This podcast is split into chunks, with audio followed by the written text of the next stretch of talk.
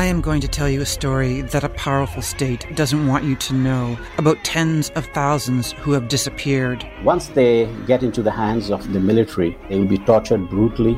It's a story so dangerous to tell that for some it's meant ending up on a kill list. She was seen as a dangerous political actor and a threat to Pakistan's security, but she was a local hero. The Kill List, a six part investigative podcast, available now. Get early access to episodes at cbc.ca slash listen or by subscribing to the CBC True Crime Premium channel on Apple Podcasts. This is a CBC podcast.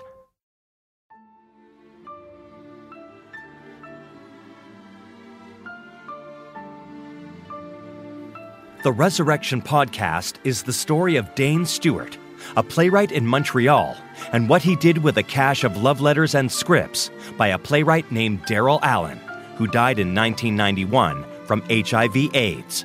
It's a big rabbit hole of a podcast that took five years to create. A small team in Montreal produced the podcast independently. If you like what you hear today, you can listen to the rest of the episodes by searching for Resurrection on all podcast platforms. Now, here's the first episode of Resurrection. I'm Dane Stewart, and I spent the past five years trying to learn everything I can about one man. A man who died in 1991, the same year I was born. A man who had sex with men, like I do, but his sexuality came at a cost that mine never did. A man who loved hard, harder than anyone I know. A man named Daryl Allen. Daryl was someone who came into my life at a time when I was just coming out, and he was my mentor, my tutor, just an all round kind person. Daryl spent his life traveling Canada and the United States, living out of suitcases and writing plays for the theater. But before he had the chance to make it as an artist, before he had the chance to share his writing with the world, he died. For him to die of AIDS, and he fought. Okay, he had two different kinds of cancers, and he fought. I started this project to honor that fight to honor Daryl and all the other queers who died from AIDS, to help my generation understand how, whether we realize it or not, our queer communities, our sexual identities are shaped by what Daryl went through. But this project has become about more than the AIDS crisis. Because Daryl was more than the AIDS crisis. He was a whole person he never wrote plays about AIDS, he wrote plays about what came before. For him, that included stories about past relationships, about his mom, and about struggling with his sexuality in the middle of the Vietnam War. He would wake up screaming at night sometimes. To really know what goes on inside somebody's head while they're in it, I mean, it, it's, it's difficult to comprehend. It is. But I'm going to try. This is the story, the whole story, about the life and death of Daryl Allen. This is Resurrection, a podcast that tells the stories of ordinary queer people who were lost to HIV. Before I dive into Daryl's story, I'd like to share with you something that I've learned through my research. You see, I'm not a reporter, I'm not a detective, I'm not a genealogist, I'm just a gay kid who likes to nerd out over queer history. This project has taught me the challenges of piecing together the life of someone who died only 30 years ago. A regular man whose life wasn't preserved by any form of celebrity status or archived through the social media that defines my generation. It's taught me just how quickly our personal histories can be lost to the ages, and just how little we often know about the people around us. I like to call this the great uncle effect. So, my great uncle would be a brother of any of my grandparents. I'd like you to think for a moment about your great uncle. If you never knew your great uncle, you can use a great aunt, a great grandparent, a second cousin. But what do you know about that person? Can you tell me their name? Their birthday? Can you picture what they looked like when they were young? I asked a few of my friends about their great uncles. I wasn't close enough with any of my grandparents to know any great uncles. You might know what they did as a career, who they married, how many kids they had, but can you tell me the story of the first person they loved? Do you know what kept them up at night? What made them worry? What pissed them off? I met one of my great uncles. His name was Guy. And one time at a funeral, he gave me a toonie for sitting on his lap. I wish I had something more interesting and less creepy to tell you. He seemed like a nice guy overall, though. During this project, I've come to understand the distance between generations, the great uncle effect. It's just how little we know about the people separated from us by two generations, or even by one. Uh, I can only think of one. I know I probably had more than one, but uh, great uncle Larry uh, had a wife named Helga, and I really liked Helga. I don't know much about Larry, to be honest, and she gave me her china, and actually the pillow I sleep on is also inherited, which means it's probably 50 or 60 years old. I should get a new pillow. the distance between generations is bigger than I knew when I started this journey, but I hope to close that gap, even just a little bit, with this project. So, how did it all start? Before 2016, I'd never heard of Daryl Allen, nor had anyone, really. Only a handful of people alive on the planet today remembered this man whose life was full of friends and vibrance only 30 years ago. That's not that far back. But then, isn't that how it works for most of us? Our story starts in Montreal. I've lived in Montreal for the past 10 years. It's a city like no other, with winters so cold that the winds burn your face when you step outside, and summers filled with park beers and bike lanes and late night sweaty dancing. It's the city where I fell in love for the first time with a boy who kissed me at midnight in a snowstorm. And it's also one of the gayest cities on the planet with a complicated history of queers living and loving, organizing and resisting. As a small town queer from Canada's East Coast, I felt myself pulled to Montreal, like a magnet, when I turned 18. It's the closest city where I felt like I could fit in. I'd spent my teenage years wrestling with a darkness inside me that fed off the lack of acceptance in my small town in Nova Scotia, that fed off my own fear of who I was, of my sexuality. I moved to Montreal to get away from that darkness. Fast forward to August 14th, 2016. I've been in Montreal for seven years. I'm 25 and living my gay fantasy in the city.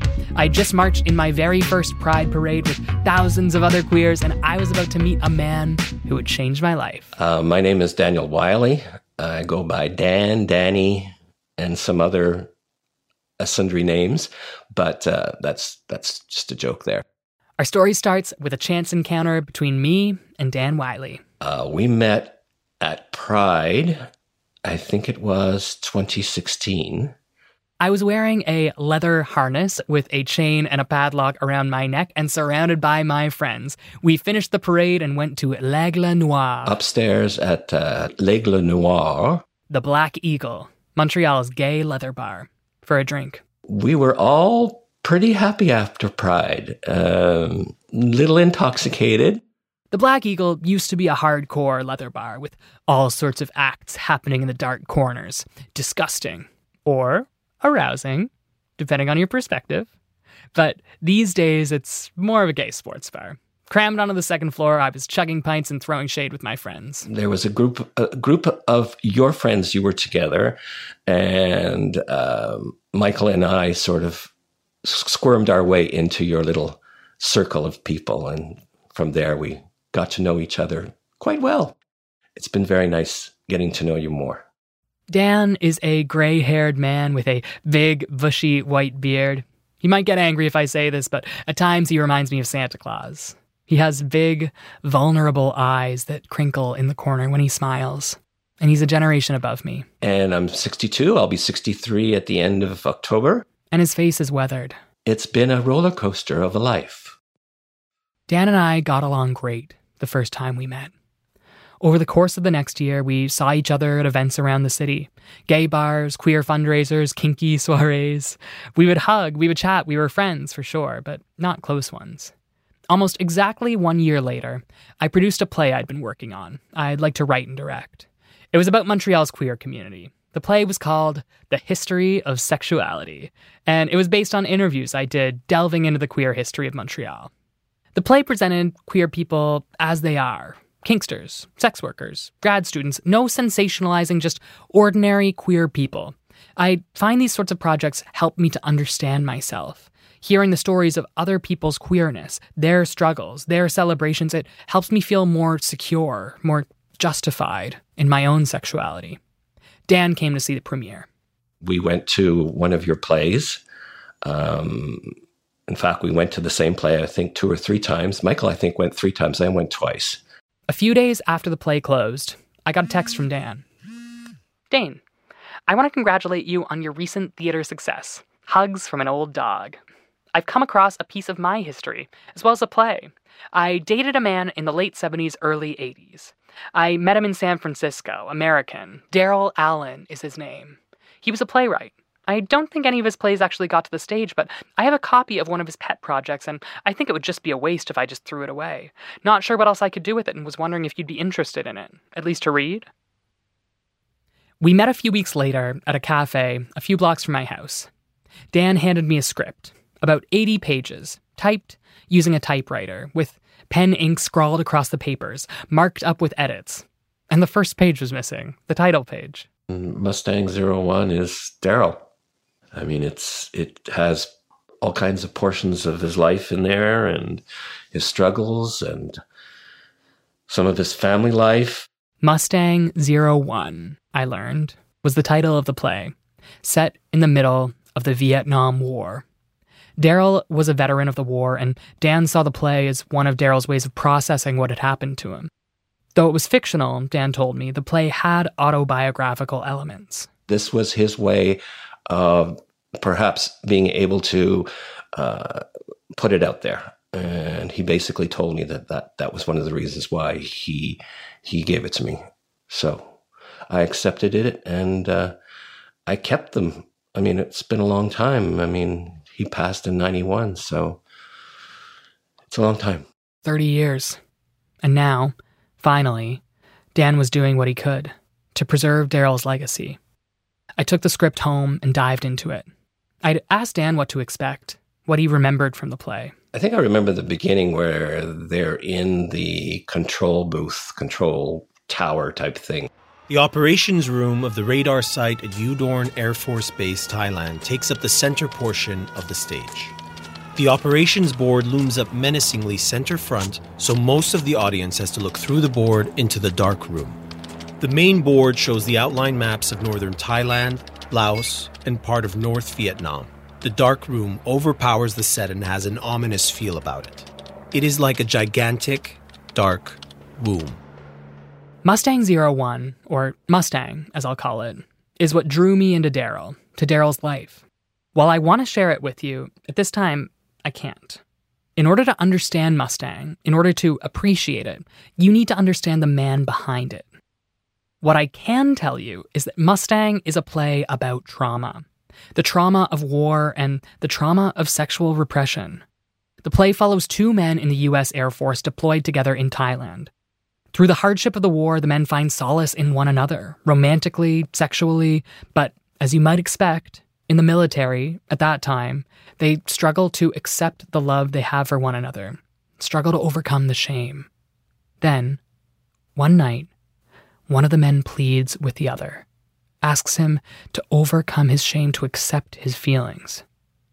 Felt like he was talking directly to me, to that darkness inside me. This is that man's monologue. I know you're afraid. I am too, way down deep. But I'm more afraid of not discovering who I really am. If what I am means I must go against all, well, I'll do so. There are many who would be horrified at what we do to each other. There are many who couldn't look us in the eye. There are many who, in the name of their religions, would hate and vilify us. There are those who'd be so insecure with themselves that they would kill us at the most and rant and rave and call us names at the least. Yes, our families would probably turn away and feel ashamed and disgraced for a while, and yes, someday I may have to face my child to explain what I am, but by God, when I feel toward you like I've never felt for any other human being, when I feel like I do when you're not near, when I feel so content and full and real and good after we've made love, those other people are damn wrong. And I wouldn't turn away from you for all the persecution in the world. The reason I go to Pride, the reason I was at that parade in 2016, the reason that I met Dan at that gay bar, it's not because I feel proud. It's because I feel shame. We don't celebrate pride out of arrogance. We celebrate it so we have something to hold on to when those voices come at night. Reading this passage from Mustang and hearing those same voices of shame echoing from Daryl from generations before me, all of a sudden, I no longer felt like I was looking at a historical artifact. I felt like I was looking in a mirror. This wasn't the last time Daryl made me feel that way. After I read the play, I have only one question. Who was this man? Who was Daryl Allen? His laughter, okay, would fill a room completely. If he started to laugh, you knew exactly where Daryl was in the room. And it didn't matter if it was five people or 50 people. You could hear his voice and you could hear, hear his laugh anywhere you were. He had such a booming voice and um, extremely mas- masculine sounding voice, you know. And uh, what's one of the fe- uh, features that sort of attracted me to him? That along with his charm. He's very charming. He was very charming. Dan and Daryl met in the summer of 1979. Dan was young at the time. I was 21, I think, when we met. I don't remember the exact thing. He was 19 years my senior. This is where we depart from Montreal. Dan had been living in Montreal almost his entire life, but that summer, the summer of 79, he decided to take a trip to San Francisco. My first adult trip all by myself. I was terrified. Why were you going on this trip? It was gay Mecca, San Francisco. Every young gay man wants to go to San Francisco and enjoy the gay Mecca, which is exactly what I did. And it's funny how some things don't change. Oh, some things don't ever change. I said that Montreal is one of the gayest cities on the planet, but it has nothing on San Francisco. Looking back through the history books, San Francisco is the epicenter of so much queer history gay liberation, Harvey Milk, drag culture, Pride, Polk Street, and the Castro District, institutions of leather and BDSM, Folsom Street Fair, which remains every kinkster's dream to this day. And of course, San Francisco is one of the queer communities that had its foundation ripped apart by AIDS. But in the late 70s, AIDS had yet to rear its head. The party was going strong. And we met by chance because we were both waiting for a table in a French restaurant, and and I was just ahead of him, and I guess we we started chatting with each other, and in San Francisco, and especially in those days, you know, the gaydar goes off. So, you know, you just go from there. He was a man slightly shorter than me. Certainly, physically, he was bulkier. He was muscled, um, bald or baldish, and had an air about himself. Dan, the young Canadian kid out in the gay world of San Francisco was drawn to Daryl, to his charm, to his personality, and to his. Just confidence.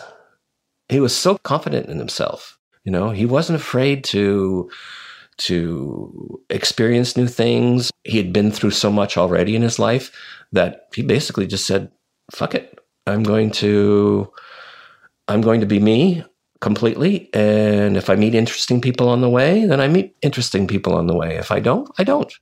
Dan has told me about this moment over and over again. The anxious excitement that comes from being young in a new place. the fear and possibility that comes from being around other gay men in a city where gay love was more accepted than anywhere else in the world. And the flutter in the stomach that comes from that first moment with someone, that knowing glance that shows they're interested. Cruising is a form of, I guess, stare, where you basically make your intentions known. It's eye contact, it's a body language, it's gaydar.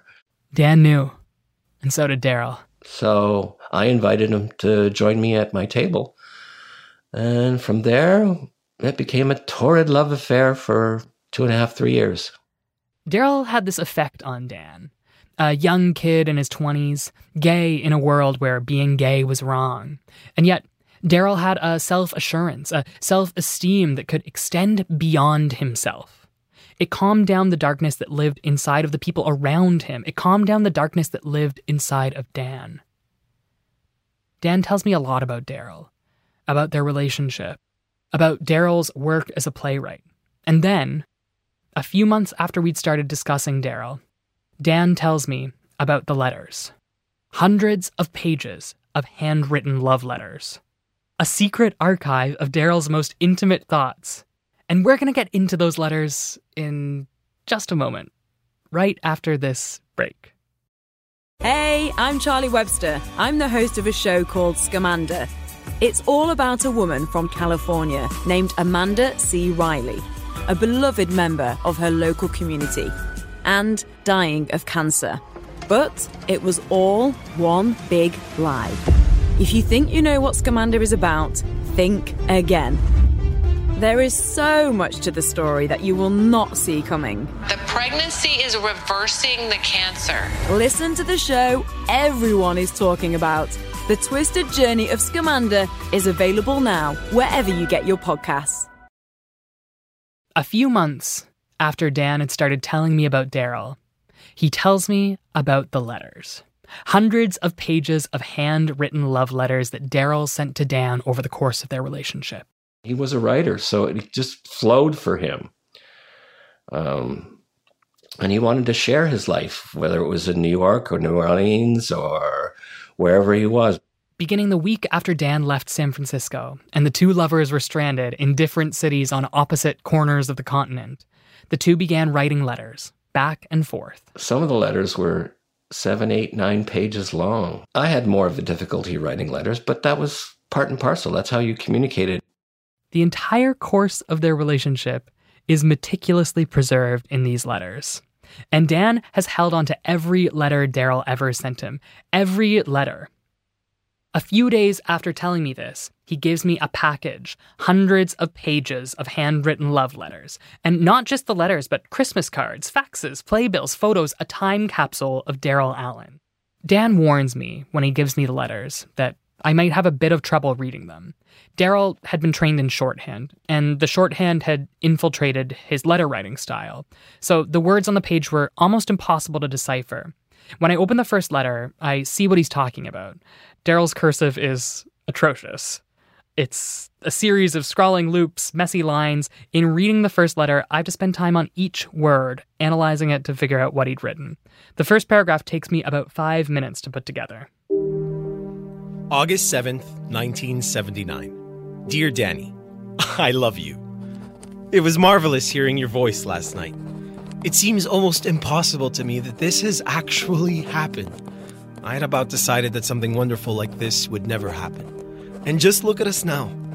But despite the time that it takes, I feel for the first time like I'm hearing from Daryl himself. I apologize for not starting this letter last night, but by the time I had a bite to eat and had unpacked, I was exhausted and crawled in bed.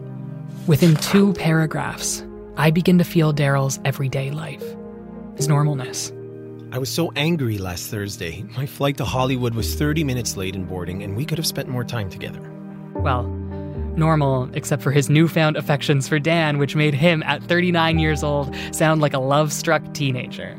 I certainly don't like being in San Francisco without you. What a difference it has made. You have thrown me for a loop, my man. There is simply no way of getting around that. And one other thing stood out to me. Throughout this first letter, he made several references to a woman. A woman named Janet. Janet had to work in Long Beach. The traffic was. Janet and I saw the Muppet movie Friday night, loved it. Then we had a quiet dinner. Janet may have a new lover. He's in advertising. Sunday, we rehearsed Janet's one woman show. She is fantastic.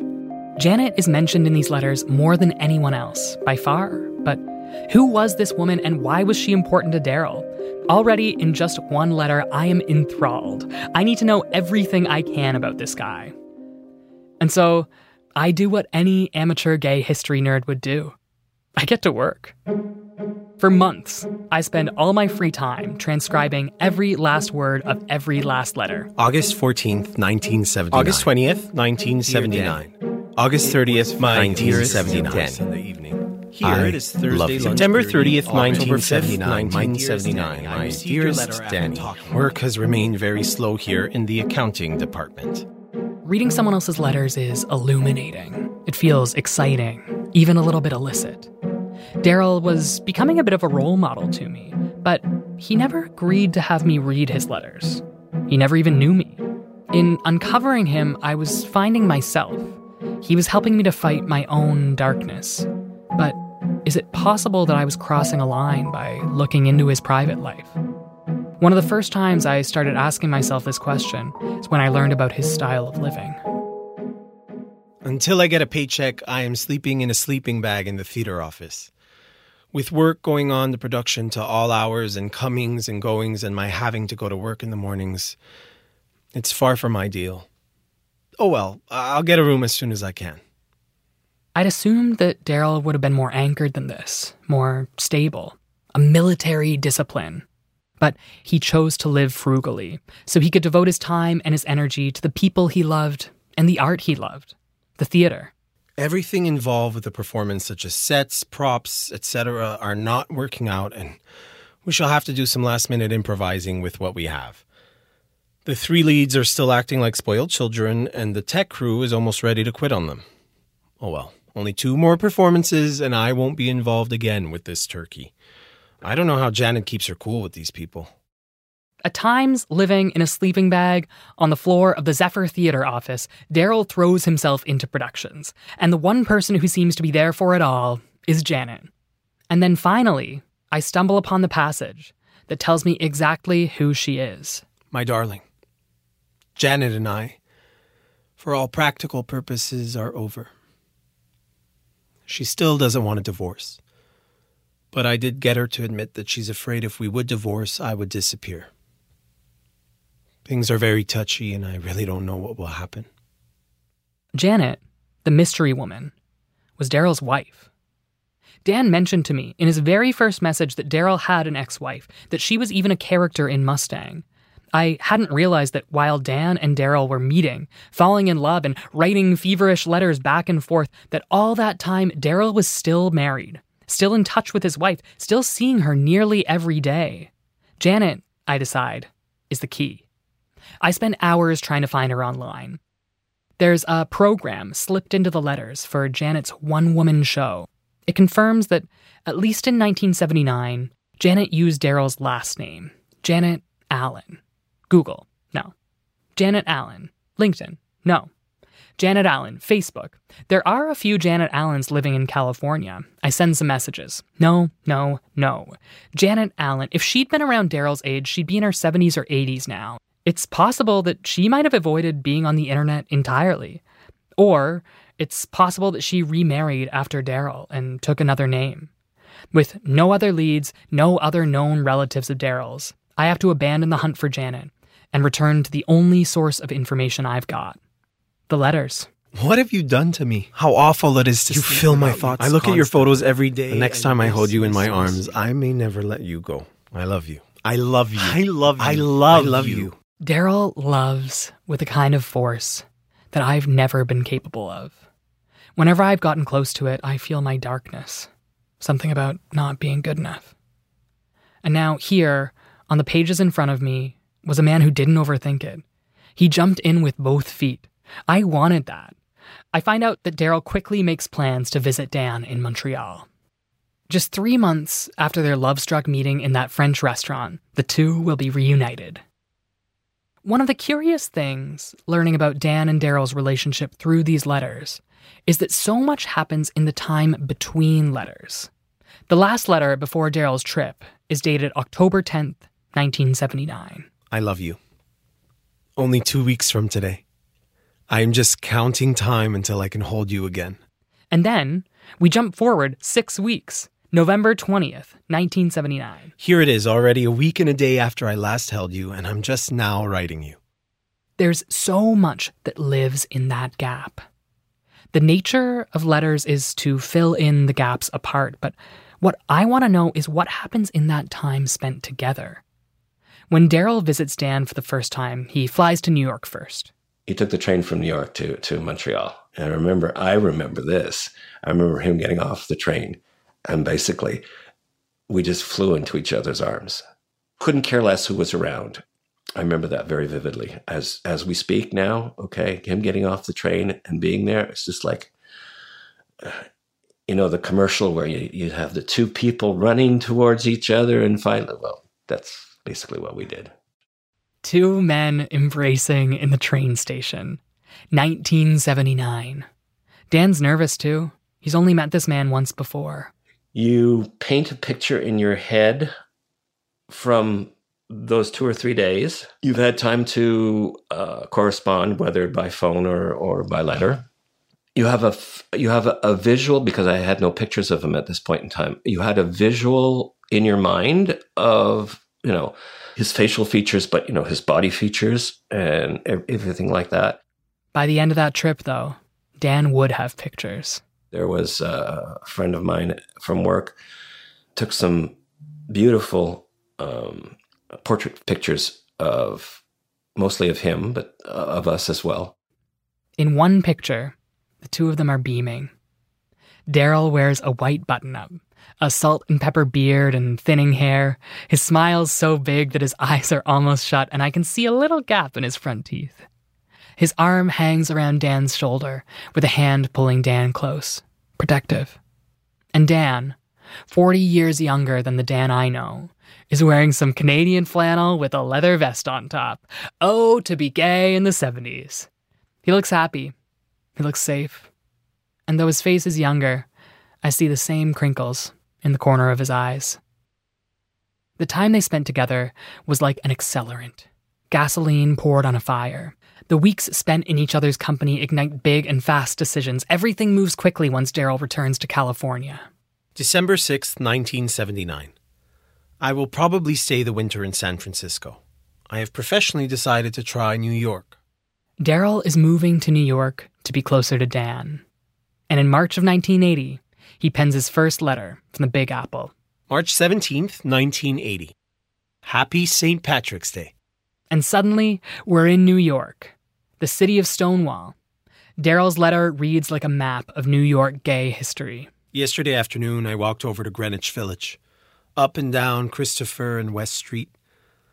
The last one was probably where a lot of cruising was filmed. I went out on Pier 42 for a while and basked in the sun.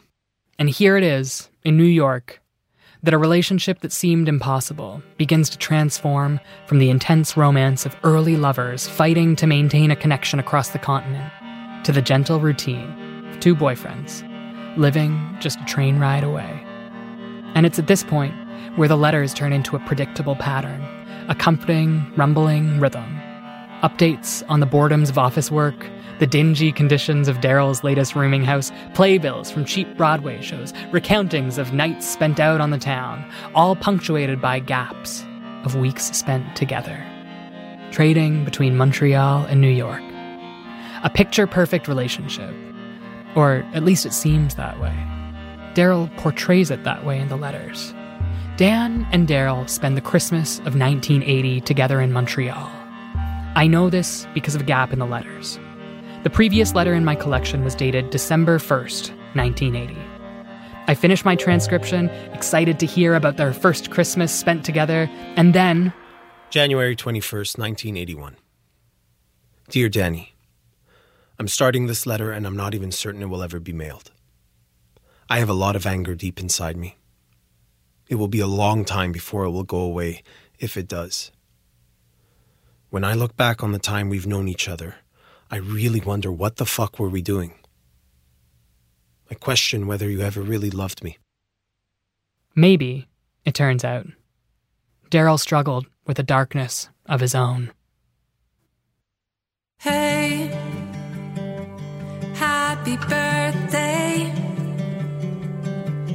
28 years old. Nice to meet you. This is the real you. Resurrection is an independent podcast. If you want to help support us, please rate and review us. It honestly really helps, especially in these early episodes. Or you can consider becoming a monthly supporter at patreon.com slash resurrection podcast. That's one S double R. You can also find a link to our Patreon in the show notes. Matt Rogers is our editor and sound designer and wrote the music in today's episode. Davide Chietsese is the voice of Daryl's letters and scripts. Hannah Sung is our executive producer. Our outro track is called Easy to Love, written for us by Clara Jones. Fact checking in this episode by Katie Hill. Special thanks to Caitlin and Natalie Prest, Michelle Switcher, Isabel DeLuce, Katie Hill, Roger Galvez, Amanda Pileggi, and the many others who helped me make this episode. Matthew Carrietsamari is the platonic love of my life and my co producer. Resurrection is written, researched, and hosted by me, Dane Stewart. The creation of this podcast was made possible thanks to the financial support of the Conseil des Arts de Montréal, le Conseil des Arts de Québec, and the Canada Council for the Arts. Thanks for listening. See you next time. But to me, there is no question that you have always been enough. And you've always been so easy to love. That was the first episode of the new podcast series, Resurrection. If you want to hear the next episode, you can listen to it right now by searching for Resurrection on your preferred podcast platform or check out the link in the description. For more CBC podcasts, go to cbc.ca slash podcasts.